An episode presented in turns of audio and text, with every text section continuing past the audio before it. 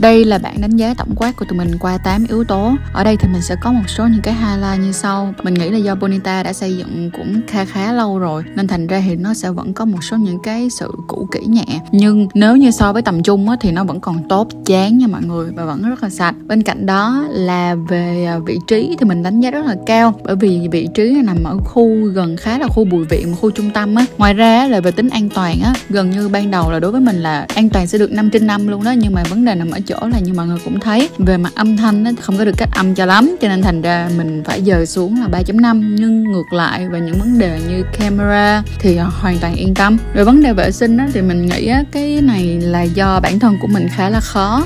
Ở đây mình muốn để một tầm trung để các bạn có thể dễ dàng đánh giá hơn. Về mùi á, thì mình nghĩ rằng là nếu Bonita có thể cải thiện một chút á, thì nó sẽ giúp ích cho Bonita rất là nhiều trong công cuộc nâng cao cái trải nghiệm của người sử dụng. Bởi vì cái mùi hiện tại bây giờ nó đang là cái mùi dạng như là cái mùi làm sạch theo kiểu mùi thuốc tẩy thì mình nghĩ ở một cái trải nghiệm khách sạn tình yêu như vậy thì là chưa đủ.